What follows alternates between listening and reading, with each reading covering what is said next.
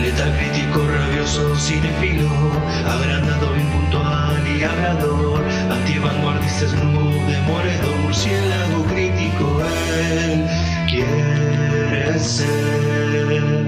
Buenos días, buenas tardes, buenas noches, bueno lo que sea que estén teniendo y bienvenidos a otro podcast del ámbito de murciélago. El día de hoy hablemos de la película de glorioso año 2000, año de mi nacimiento, escrita y dirigida por los hermanos Farley, con Mike Cerrone en el guion. Hablo por supuesto de Me, Myself and Irene, o en español, Irene, yo y mi otro yo. Protagonizada por Jim Carrey, Renée Zellweger, Anthony Anderson, Mongo Brownlee, Gerald Mixon, Chris Cooper, entre otros.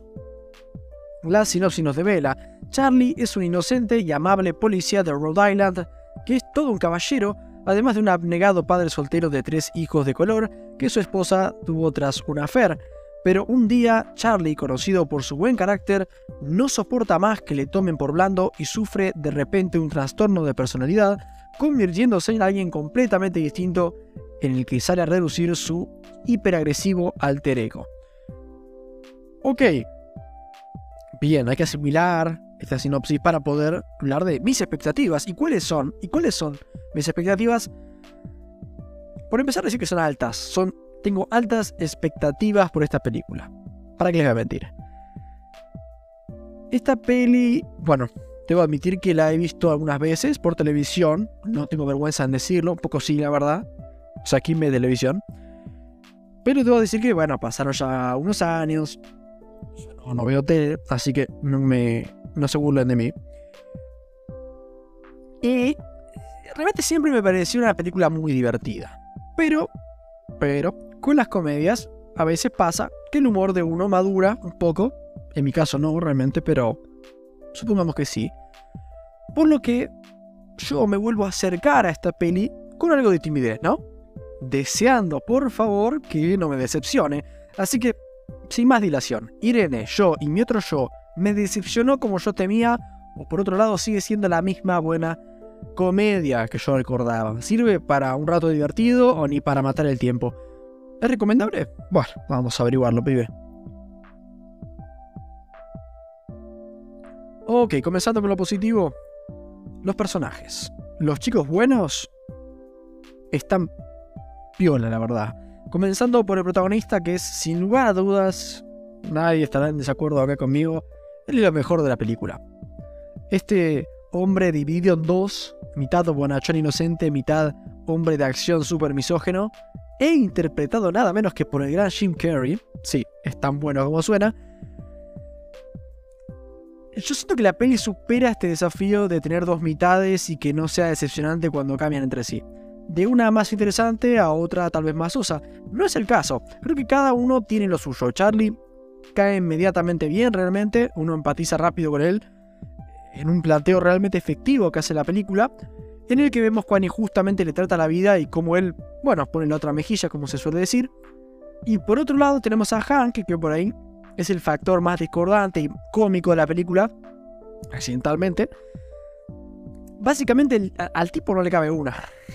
Hoy en día estaría canceladísimo el, el pibe Hank, pero bueno, eh, en serio. Y realmente nada de esto hubiese funcionado sin el gran Jim Carrey poniéndose la 10 con una de sus mejores actuaciones. No hubiera funcionado otro actor, no hubiera funcionado. El tipo da el máximo con una performance que te hace realmente creer que tiene una doble personalidad, ¿no? Y bueno, desde ya, desde lo corporal, algo genial. Yo sé que los Oscars se premian otro tipo de actuaciones, más dramáticas tal vez, pero realmente el trabajo físico de Carrey acá es algo prácticamente irrepetible. No hay otro actor que lo pueda hacer, creo. A menos con tanta eficiencia. Si no consideran esto, la verdad que me parece por lo menos injusto por, por... No sé, tipo, si nadie lo puede hacer, si es muy difícil, ¿por qué no se podría considerar? El resto de los personajes... Creo que los antagonistas son apenas funcionales, no tienen carisma, pero bueno, sirven como amenaza, digamos, como que, bueno. Tenemos a Irene, o Irene, como quieran decirlo en inglés, que tiene su nombre en el título y está bien, creo, cae piola, poco más. Es que, siendo justos, queda muy opacada por el monstruo que tiene al lado, que termina acaparando un poco todas las luces. Um, Aunque bueno, Renée Zellweger es una actriz que, que, tengo entendido que es muy buena. Yo la he visto acá y no sé si en otra peli, pero tengo entendido que muy buena. Mis respetos, no es por faltar al respeto. Pero bueno, tiene a Jim Carrey al lado haciendo un papel mucho más histriónico, por ahí llamativo. Así que bueno, es lo que es.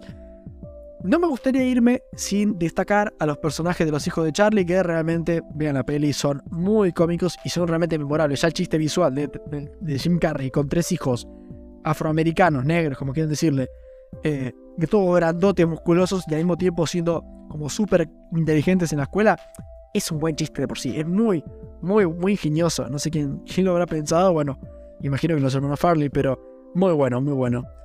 Cosa no menos importante, la peli es verdaderamente entretenida.